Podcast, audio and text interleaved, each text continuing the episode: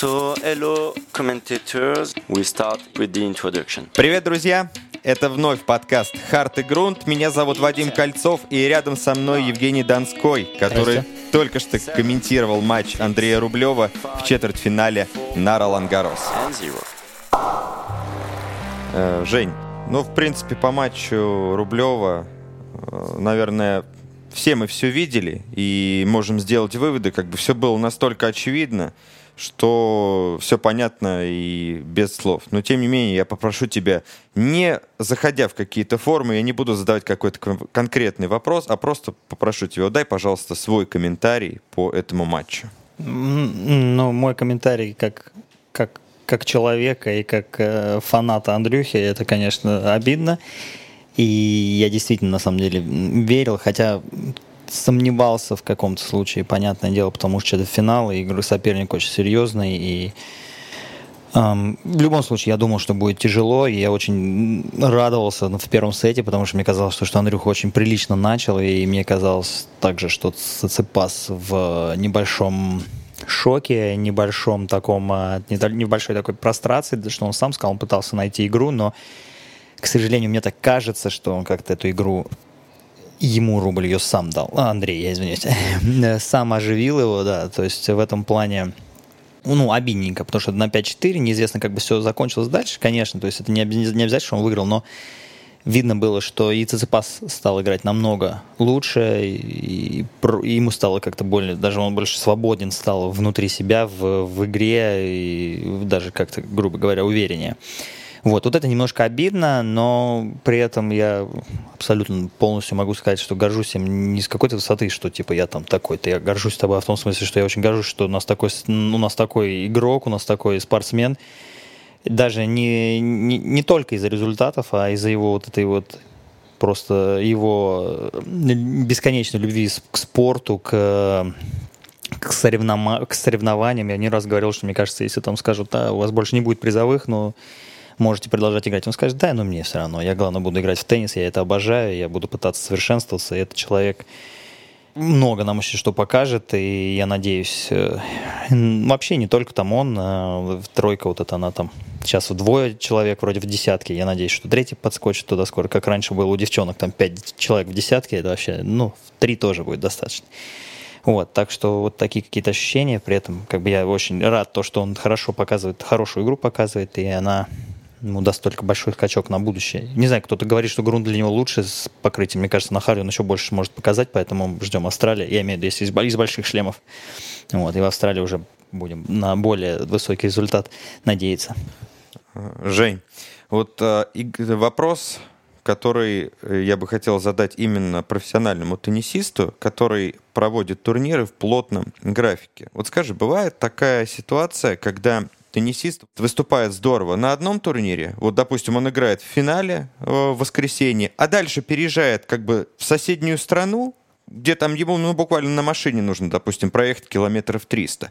И проигрывает в первом круге, хотя не изменилось ни покрытие, ни по большому счету часовой пояс, ни климатическая зона. Но вот с чем это можно связать? Потому что это очень часто случается. Вот что испытывает профессиональный теннисист? Почему такие вот бывают резкие перепады? Здесь больше психологически, мне кажется. В моем плане я бы это было бы как? Ты приехал на турнир, ты зарядился, выиграл матч, ты там пытаешься, грубо говоря, если так объяснить таким языком еще, ты там пытаешься делать то же самое, что ты делал, раз идет все хорошо, ешь там то же самое. Ну, каждый по-своему, кто-то попроще к этому, кто-то там это, кто-то совсем там суеверие. То есть вот это все, все накладывается. И вот финал, ты его выиграл, красавчик, и ты такой. И приезжаешь на второй турнир, а там надо же все по-новому. И это как бы новый турнир, здесь вот это сложно. Вот мы с Данькой разговаривали, я говорю, слушай, я говорю, вот шесть турниров, финалов подряд. Я говорю, ты вообще в порядке, чувак? Ты что делаешь? Вот. И он такой говорит, блин, на самом деле...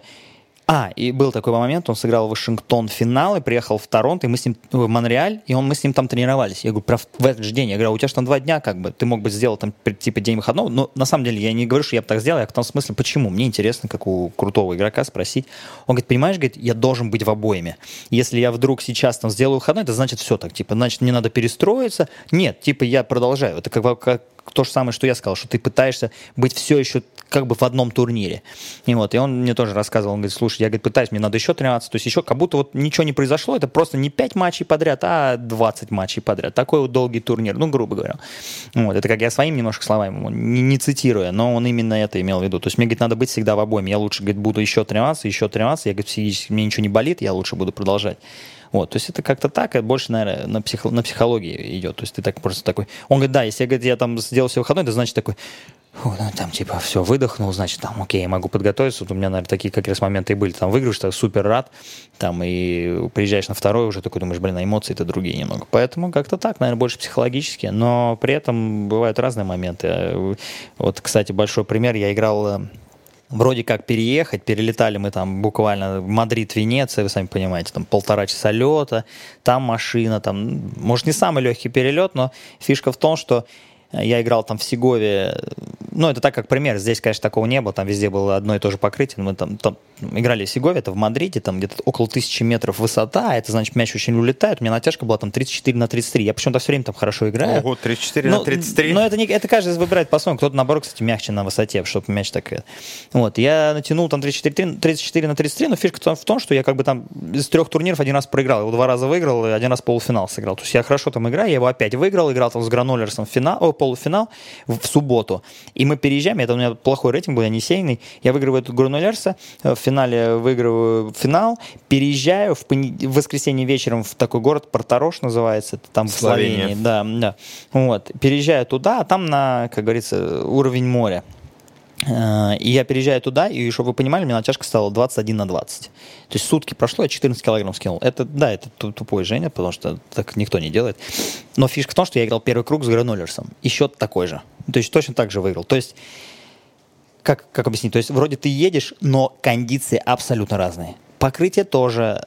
С высоты на, на уровень моря вернулся. Блин, другие мечи, здесь все по-другому. Где-то здесь, там, блин, пока ехал в машине, там тоже, там, три часа в одном положении тоже не отлично. Ну, то есть э, кондиции разные бывают. Жара, не жара. Там, блин, в Гамбурге была жара и зал. Он приехал в Горос, где улица, другой немножко горо... ну, вообще грунт горосовский, он не похож ни на какой другой грунт. То есть немножко другое все равно кондиции в, на Горосе. Это, то есть кондиции все равно меняются. А игроки, по сути, на его-то уровне там все супер. Поэтому тоже играет, вот эти роли тоже играет. Понятное дело, что, наверное, как бы он должен его обыграть, если бы этого не было бы там день перерыва. Но эти кондиции тоже играют физически, ты все равно устаешь. Вот скажи, пожалуйста, Жень, а, вероятно, на эту тему ты уже много вопросов слышал и много раз отвечал. Я начну издалека, но потом чуть-чуть конкретизирую. Ты теннисист, который обыгрывал Роджера Федерера. Но ты и теннисист, который играл против Роджера Федерера. Вот э, расскажи мне, как профессиональный теннисист, э, человеку, который не стал профессиональным теннисистом, но тоже играл, вот э, что ты ощущаешь, выходя на корт против Роджера? Это какой-то другой теннис? Или же то, это тот же самый желтый мяч, который летит примерно так же в ту сторону, как и от других теннисистов? То есть есть ли что-то особенное, уникальное? Вот все-таки мы понимаем, что это уникальный игрок, Уникальна ли его игра? Вот ощущаешь ли ты что-то совсем другое, когда играешь против э, Федерера? Или же, в общем-то, это тот же самый теннис, э, только лишь теннис уровня первой ракетки мира, теннисиста просто супер высокого класса? Все в голове, вот чисто, реально. Какой-нибудь Андрюха вышел бы и сказал, я играю против Феди, да, я уважаю, но, извини меня, я тоже не лыкомшит, давай-ка там... Я образом, может, не Андрей. Андрюх я... Кузнецов. Ну, опять же, а, реально, не важно. Я просто говорю, что каждый по-разному отнесется к этому. Но я вообще про Рубля, когда он в Сенате обыграл, mm. то есть он говорит, да, я, говорит, там очень круто играл, но при этом я там держался, потому что мне было там, типа, я боялся, что я не до конца, не, не, не до конца доиграю этот матч, там, не выиграю. Вот. И в моем случае это была большая разница. Между, когда ты играешь кем бы то ни было, мне кажется, даже, окей, Нишикори, Мары, ну, Мары, Мары, ну, класс, крутой чувак, там, все дела. Но Федя, я вышел, у меня была там сначала мысль такая, ну, опять же, это неправильно для спортсмена, ты начинаешь так, блин, я переживаю, ну, ну там, там все давит, все давит, его давит просто, и вот он стоит, и его аура на меня конкретно давит, потому что я считаю, что он очень крут, и там трибуны, там, там говорят, Женя выиграл там, ну, объявляют там слева судейской вышки, там Женя Донской, который выиграл там 5 чемпионатов Московской области, там еще что-то какую-то фигню выиграл, и они потом говорят, там 18 больших шлемов, и трибуна просто такая не может остановиться. То есть две минуты там хлопает и орет, и вообще все в восторге. Ты такой, ё-моё, 18 шлемов, куда, как вообще? И ты такой, блин, ну надо там показать себя, но не упасть там в грязь лицом. Грубо говоря, если так э, легким языком сказать, не проиграть 0-0, да, там.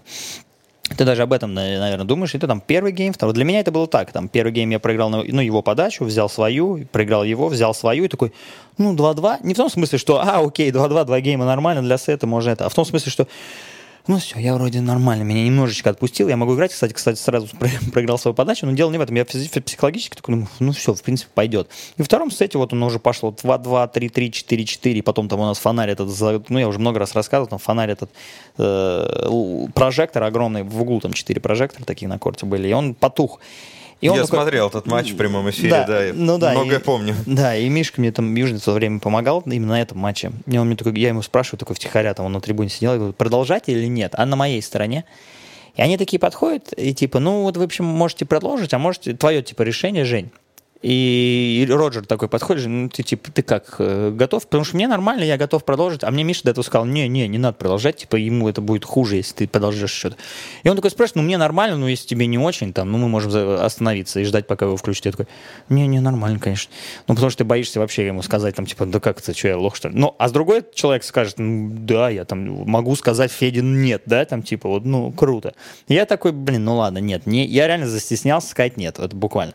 И там такой не то, чтобы сложный гейм был, там был такой тяжелый момент, там 0.15 и очень долгий розыгрыш, то есть было бы 0.30 моя подача, было бы, конечно, намного грустнее. Но я выиграл гейм 5-4, 7-6 там, уже дело прошлое. Ну вот. И вот, вот я чувствовал этот его, ну, его аура, которая давит, э, трибуна. И теннис в итоге-то один и тот же. То есть тот же мячик в итоге. Но поначалу, когда выходишь, ты, я, я очень нервничал. Опять же, я столько за себя говорю. Я нервничал, я никогда бы не, ни с кем бы не нервничал так, как я, наверное, нервничал с ним.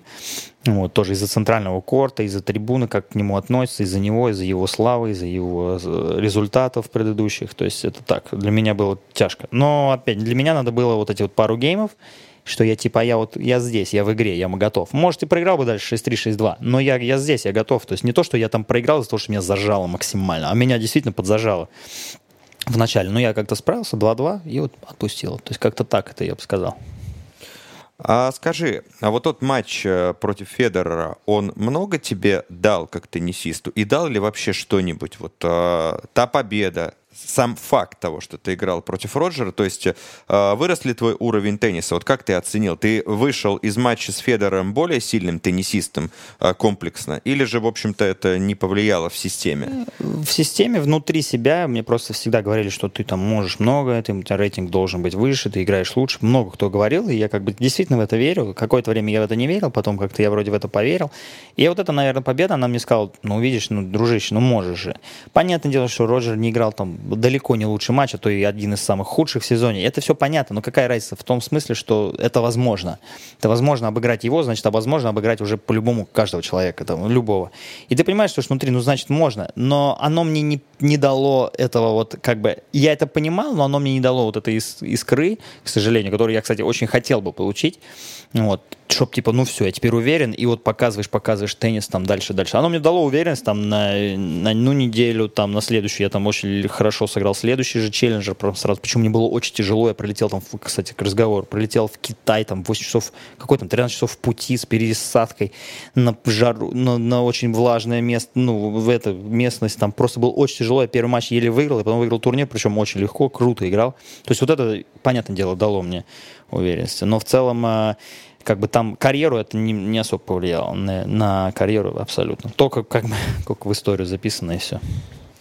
Да, просто интересно. Одно дело сыграть э, с теннисистом такого уровня, с Надалем, с Джоковичем или с Федерером, и проиграть ему, ну, условно, как вот как раз Джоковичу проигрывали, там 6-0, 6-3 и так далее. Другое дело победить. А, такого теннисиста.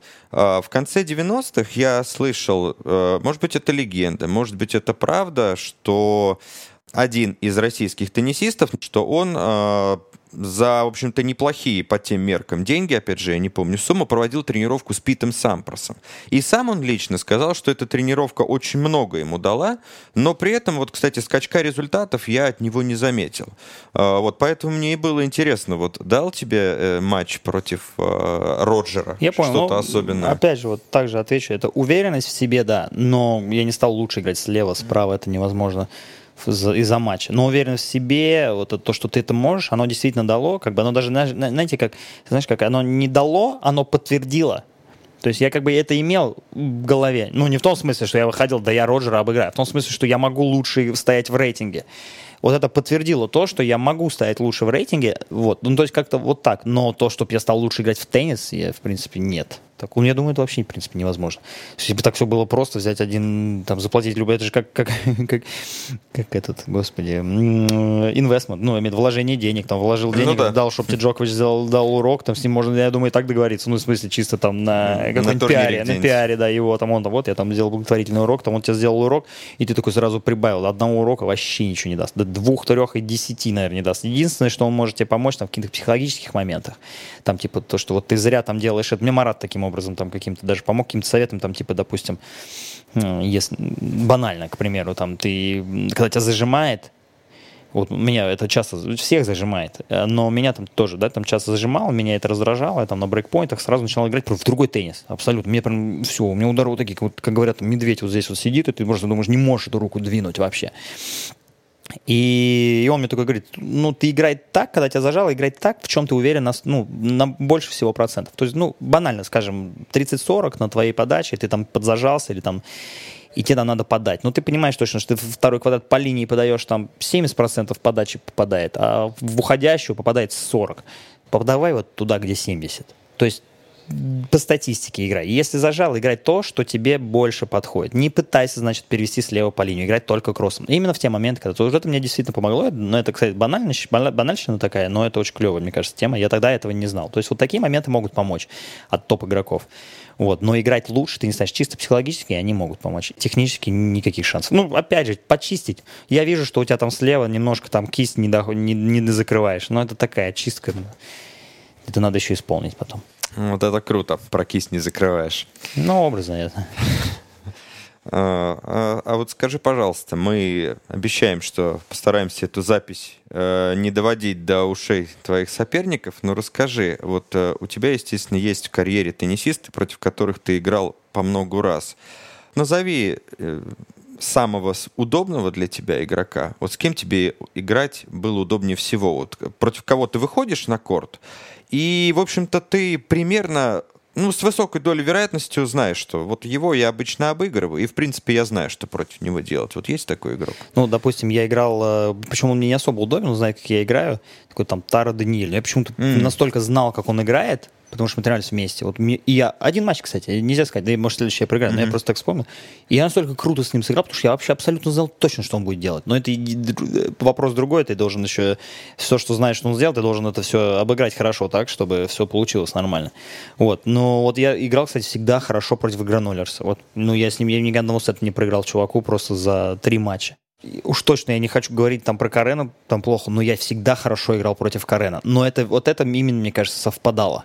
Я прям в форму входил как-то, Диан Уэллс, эм, там Бош, что там мне вообще повезло. Но сам факт того, что как-то вот, вот с ним все время получалось, что я неплохо играю. И на тренировках у меня ну, хороших результатов, я имею в виду, если так поговорить. То есть, ну, это, опять же, не могу сказать, что он мне удобен. Ну, вот. ну, если взять этих троих ребят, то я бы сказал, выбрал там, ну, наверное, может быть, против Карен, чисто потому, что мне вот как-то там чуть удобнее. Наверное, сложнее всего было играть против Карен. Не из-за того, что он хуже или лучше, а именно вот для меня. Для кого-то другого был бы там другой человек. Вот, но опять же, не, это я не ответил на, на, на ваш вопрос, потому что, потому что он не, не то, чтобы удобен, а вот так вот, чтобы точно знать, что ты вышел, блин, ну таких нет, я, наверное, такой тоже, не то, что трус, но так все время, боюсь то, что, а, сегодня может быть по-другому, не. Вот, так что, честно, даже не могу сказать. Ну, в принципе, я сейчас еще подумаю, но потом могу ответить. Это больше челленджеры, люди челленджеров. И вот я тогда обратный вопрос задам. Назови игроков, наоборот, против которых тебе вот Вот неудобно. проще. намного. Давай, вот мне просто к интересно. сожалению. А, Я не, мне неудобно играть против Кукушкина. Причем Мгм. я его обыграл. Мгм. Но это чисто вот от его игры был завис. Я на Кремле его обыграл, но он прям не очень играл. Я его еще один раз где-то обыграл, тоже не очень. Вот когда вот он играет в игру, которую он умеет играть, блин, ну мне так неудобно играть. Потом а вот- почему вот именно его Ну, он не вот дает эти скорость, да, он не дает удары, скорость. вот эти как- гасящие с да. бэкхенда, Ну которые, да, да? но они какие? Они, во-первых, без скорости, тот, все эти удары ты должен сам разгонять. То есть, как бы тот же, не знаю, другой любой игрок играешь там против Карреньо Буста, неважно вообще. Он тебе с вращением, ты ему там можешь эту скорость использовать и добавить. А этот с другим вращением, он еще больше останавливается, и каждый раз надо подходить и бить. И те, ну, то есть это больше риска для меня. Мне прям очень тяжело. Ну, для таких там, наверное, игроков, как ну, не Кукушкин, а, допустим, Миша Южный, не именно Кукушкин, но он любит играть, когда ему играют, там есть такой парень у нас был, Деварман раньше, он просто Сомдев? бегал, да, Сомдев, он бегал, все возвращался, ему было очень тяжело ему забить, классно зачитал игру. Миша просто таких обыгрывает, а на Дэвисе обыграл там 1-2-1, там просто как показательное выступление какое-то было. То есть он здесь укоротит, здесь подлиннее, я вот так не умею. Вот так, против таких соперников мне все время было тяжело. Вот Кукушкин неудобен, Андерсона ни разу не обыгрывал, причем там 7-6 в третьем, в трех сетах, в четырех сетах. Один раз там вообще легко. Вот, но, но никогда не обыгрывал. Он все время близко, но никогда не обыгрывал. А дело в подаче или чем-то другим он тебе неудобен был? Потому что Нет, подающие именно, ребята да. и помимо Андерсона есть. Да, там. я вот, вот об этом и говорю. То есть Сизера я обыграл, причем на траве. Но тоже это же, знаете, зависит от того, как там ты в данный момент. Вот с Андерсоном я, в принципе, наверное, всегда в хорошей форме, но никогда не мог вот этот переломить момент, об- обыграть его. Но вот, он Вот. же с бейслайна он надежнее, да, в целом? Вот если взять его и Иснера, то все-таки Андерсон с бейслайна надежнее. вот Да, как я бы сказал, да. Я бы сказал, Мгм. наверное, да. Наверное, да. Но я бы, я ни разу не играл, но мне бы было очень неудобно, как, наверное, очень многим каким-то Фабрис Санторо. А, да. Это вообще. Да, ну, он мне как начнет вот эти... То же самое, что кукушки, только в сто раз круче. Я имею в виду в сто раз еще более вот это вот этот момент, что без скорости, без все время другое вращение какое-то, вот он еще больше это делает. И вот это мне было бы неудобно. Ну, то есть вот такие какие-то несуразные. Мне там, тот же там Дани мне бы вообще было бы супер, мне кажется, неудобно. А вот я как раз хотел спросить, вот мы заговорили о Михаиле Кукушкином и о его технике выполнения удара слева. И я себя как раз поймал на мысли, что технически с бэкэнда удар Кукушкина в общем-то, они очень схожи с ударом Да, Медведева. да, то есть это абсолютно. плоские удары, вот именно гасящие. Но они даже вот так вот. да, то есть они, это именно как будто, как будто ты толкаешь мяч Да. туда, и он летит, в общем-то. Полурезанный такой, да, да, Мгм. да. Вот мне вот неудобно это. Но это, кстати, вообще всем неудобно, реально. Дани на удары, тем более, они просто еще такие, еще как бы такие плотнее, глубже, э, еще и круто подает. То есть чувак, он вообще понимаешь то, что он же чем всех обыгрывает, то, что он тебе вот это все сует туда, и ты, извини меня, э, должен понимать, что тебе каждый мяч надо, вот минимум ошибок, тебе каждый мяч надо играть. А с Кукушкин, там у него вторая не сильная, первая, там, ну, тебе с подачи немного, ты там понимаешь, что шансов будет больше. А с Медведевым шанс один, и ты его еще можешь не взять, и тогда будешь курить бамбук. Поэтому в этом плане очень сложно э, с Данией. Вот он этим, этим, именно этим и берет. А Пак похоже абсолютно вообще, очень похожа техника слева, как мне. Долгополова еще чуть похоже. О, Сами. да, Саша Долгополов, кстати, давно он с радаров куда-то пропал. Кисть там Ты- у него. Кисть? Кисть да. А не знаешь, что именно с кистью? То есть это Честно, не- тендинит или... Без понятия, без честно. понятия. Я знаю, что он э, сделал операцию, по-моему.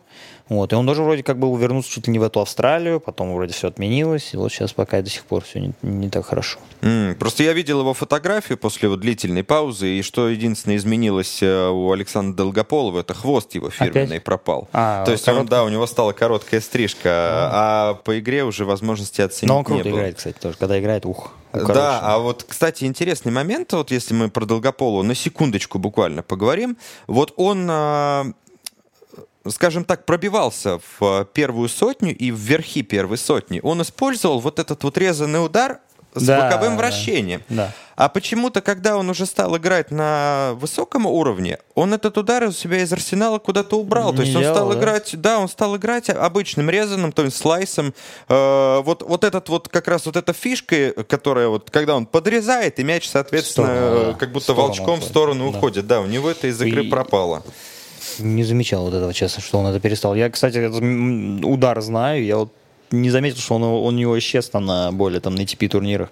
Что на ченджерах его знал, что так мне казалось, что он все время его использует. Но, но на самом деле удар-то тоже, ну, это не значит, что он какой-то сложный, он просто такой уникальный, в том смысле, что мало кто так делает. Да, Он- вот именно он- просто да. мало кто Да, но делает. это не значит, что там его сложно сыграть. Просто он именно у него такая техника удара резаного, и все. Значит, потом он просто подработал. Может, этот резанный лучше теперь работает, поэтому так и наиграет. У него же результаты, в принципе, не особо изменились.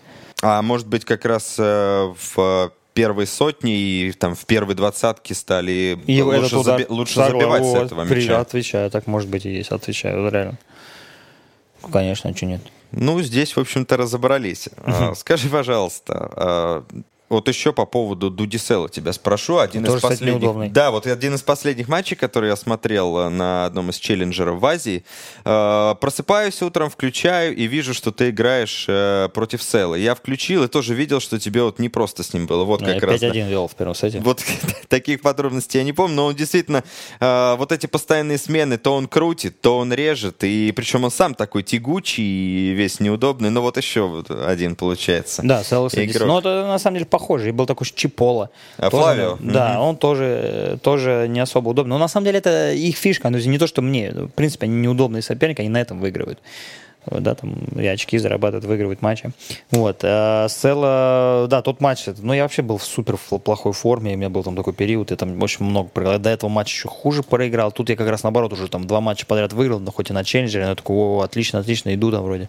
И здесь классно начал, потом 5-1, что-то 5-2, 5-3 свою не взял, а на 5-4. А он еще там типа врача, там я отвлекся сам, причем знал, что нельзя, как-то все замысл, и все так, так, шарики за ролики, и пошло дело. Я там уже потом потерял контроль. Ну, после там 7-6 там, или 7-5, не, не помню уже, и было тяжело вернуться в, чи- чисто психологически обратно в матч.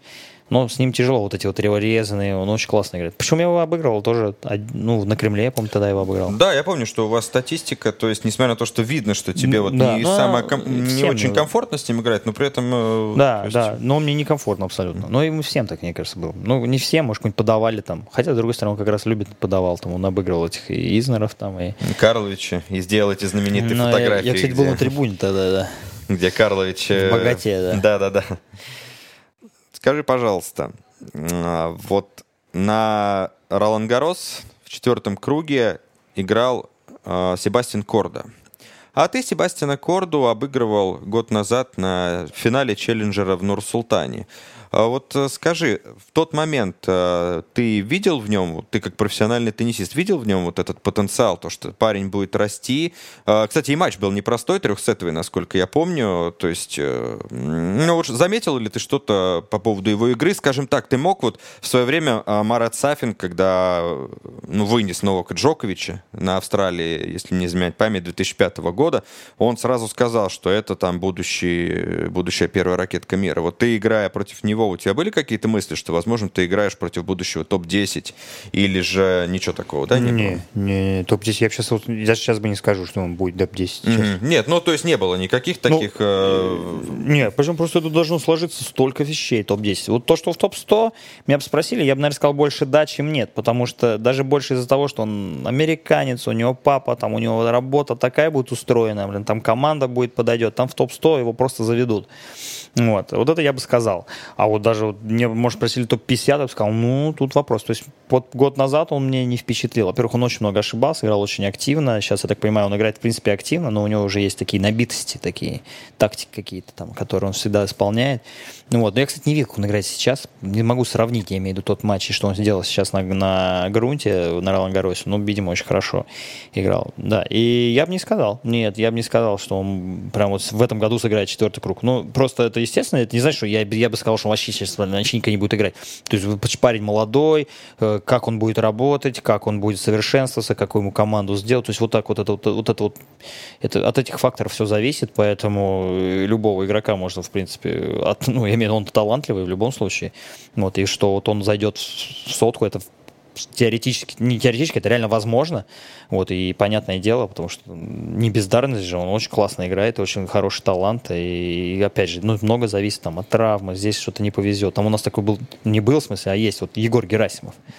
Он очень круто играет. Он очень круто играет. Мне всегда нравился, как он играет. Но в сотку он зашел только в прошлом году. Хотя он, блин, в этой сотке подходит, там, э, травма отлетать. То есть, вот, представляешь, такой был бы момент из корды. То есть здесь же все должно сложиться. А топ-10 я бы ему... На данный момент я пока еще вряд ли бы сказал, что он топ-10 будет когда-то. Топ-10 это прям вообще. То есть рубль сейчас играет, но рубль и корда это пока большая разница. Хорошо, тогда про прогнозы не спрашиваю. Скажи, а есть ли какая-то страна, вот э, я часто замечал то, что ты играешь турниры в Азии.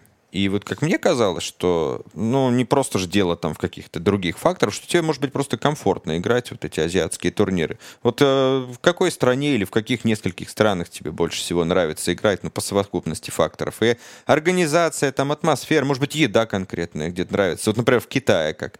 Э, как тебе? Единственное, что там плохо, походу. А, да? Ну, расскажи, вот где тебе нравится Нет, играть. я люблю хард. От, будем отталкиваться от этого. И Китай для меня всегда был моментом, где, окей, мне надо сейчас реально заработать очки. То есть, если я там на ATP не вывожу, не выигрываю, там очков не зарабатываю, очки нужны, чтобы остаться в соточке, там, это было всегда вот так вот. Надо ехать там в Китай, потому что в Китай мало кто долетит, чтобы там был поменьше. Это на самом деле так много кто делает, было поменьше соперников и большие турниры, что очень круто. Организация там всегда, кстати, хорошая. Обычные отели, но с едой всегда, конечно, фигово. Ну, там они макароны, там просто, мне кажется, в правилах на самом деле написано даже, что макароны, как бы, там, они они должны быть, быть, быть всегда. Вот, но остальное там просто безвкусное.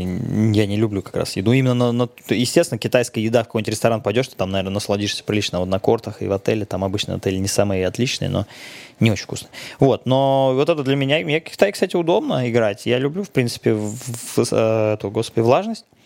Вот, там хард, то есть в Китае нету грунта. Вот. У меня в Китае как хорошие были турниры, и как и плохие, но это тоже от формы зависит. Ну, Я люблю Европу, я люблю зал. Я люблю зал, я люблю играть в Европе в зале вообще, причем с большим удовольствием. Сейчас еще медленнее не становится, поэтому это тоже приятно. Люблю Америку. Люблю Америку на улице, люблю US Open играть, мне там всегда приятно играть. Индиан Велс, я обожаю Индиан Велс. Как турнир, как и покрытие, мне, все, мне это прилично там достаточно подходит, хотя многим там, кстати, не так удобно играть. Вот, вот, э, в принципе, любой хард я люблю.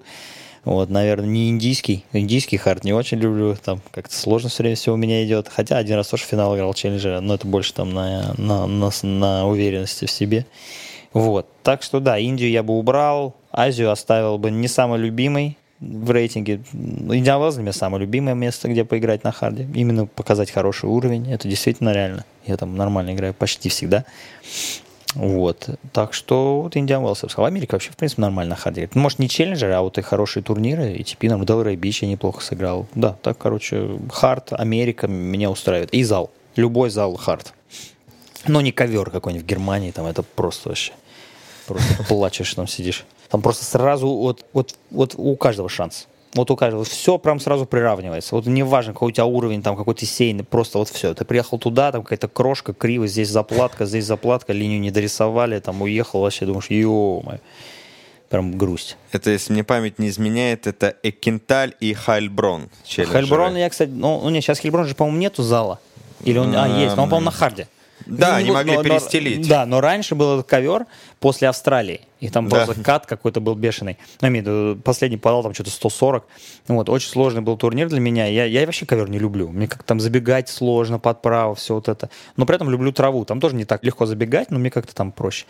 Вот. И Кенталь, вот, я причем там сыграл полуфинал, и один раз сыграл там четвертьфинал, и, ну, хороший был матч. Не- это невероятно, не невероятный результат, но это больше было, ну, вот на морально-волевых. Я такой думаю, господи, окей, мне надо в сотке остаться, это последний турнир, надо сыграть там как можно больше, и все. Я сыграл полуфинал, почти было достаточно, и я такой, ё ну, мне там очень неудобно играть. Я прям... И причем я в этом году, наверное, тоже туда поеду, потому что больше ни хрена ничего нет. Синдром или эффект второй тренировки. Что я имею в виду? Есть ли у тебя такое? То есть, когда ты играешь, допустим, на грунте, ты возвращаешься на более быстрое покрытие, и как бы первый раз тебе кажется, что, в общем-то, все получается. Вот второй раз выходишь, и все как будто вот валится из рук, вот почему-то вот мышцы и голова перестраивается, как будто на вторую тренировку. Вот у тебя так У или... меня так э, больше не от покрытия, кстати, а от перелета. От перелета. Вот, к примеру, в Австралию прилетаешь такой первый день, ну, блин, 14 часов там в экономе подряд, там ты такой думаешь, утром еще прилетишь, думаешь, так можно пойти потренироваться, чтобы хоть кровь как-то циркулировала, там что-то поделать. Ты тренируешься, такой думаешь, о, так не так плохо. И потом, когда поспишь, когда мышцы затекут, на следующий день просыпаешься, такой думаешь, мамочки, вообще не могу попасть. И, не и даже не могу, поп- не, не могу попасть, а очень тяжело двигаться. То есть вот это больше мышцы. А вот э, насчет там перейти из харда на грунт, вот так вот здесь, мне как раз первый, ну, как бы и первая, и вторая, может быть, тренировка. Вот под- потом-то, может, недельку. Ну, в принципе, этот синдром присутствует во Да, мне. ну- Это, это, наверное, во всех. Он, да, действительно есть. То есть мы иногда просто на вторую, иногда на третью там тренировку. То есть иногда вот мы сейчас играли, это пандемия была, там начал на харде в зале, потом думаешь, а что, можно на грунт еще три месяца. А И, и тем более могут начаться грунт же еще. Вот. И мы такие, ну окей, там можно... А, не начаться, а мог бы отмениться US Open, и тогда бы начинали с грунта в Европе, типа. Вот так вот. И мы такие, ну давай, типа, попробуем на грунте. Я такой, вообще первая неделя нормально. А потом такой думаю, ай, все хуже, хуже, потому что меня как-то нагнетает, нагнетает. Я такой, а, не очень. Вот так вот. То есть, но, но я согласен, это есть вот эта тема второго. Э, Жень, мы знаем, что когда Андрей еще до своего возвращения э, в профессиональный теннис после травмы, что он тренировал тебя. А вот на этом US Open была другая история, что ты тренировал Андрея. Э, Вот как это все выглядело? Как выглядят ваши взаимоотношения тренера и игрока еще, и когда вы вот эту рокировку временами делаете? Вот расскажи об этом, пожалуйста. Нет, я его не тренировал. не в том смысле, что тренировал, он просто имел в виду, мы друг другу помогали. Это, знаете, как это... Есть такая тема, очень важная для каждого игрока. Вы играете друг с другом, с игр- а потом вам нужно что-то, что вам сделали конкретно для вас. Там.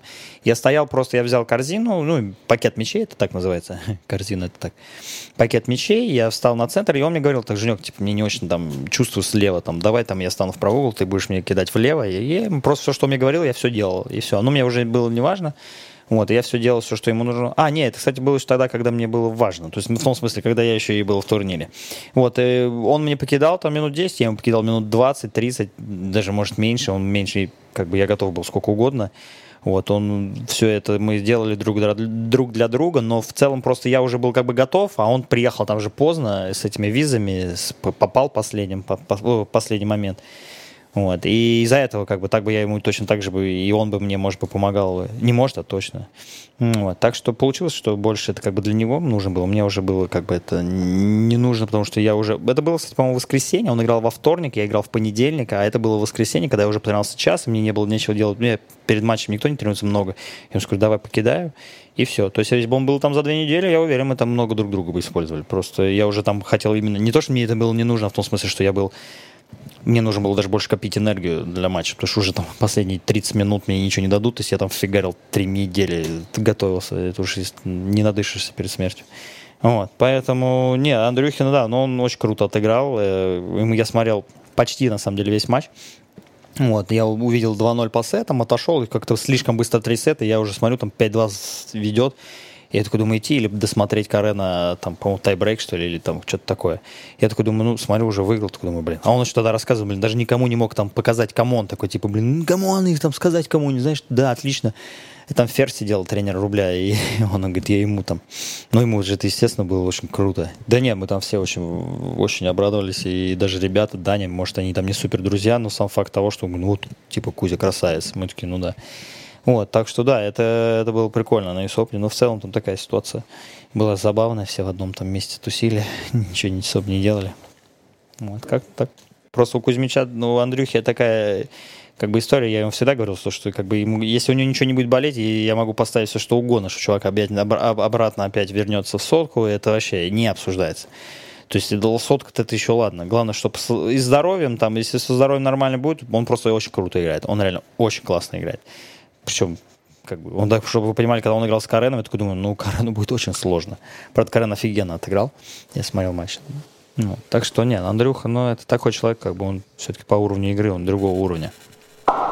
Это был Евгений Донской. Спасибо, что пригласили. Вопросы задавал Вадим Кольцов. Мы очень здорово побеседовали. Это был подкаст «Харт и Грунт». И до новых встреч. Stand by break, please.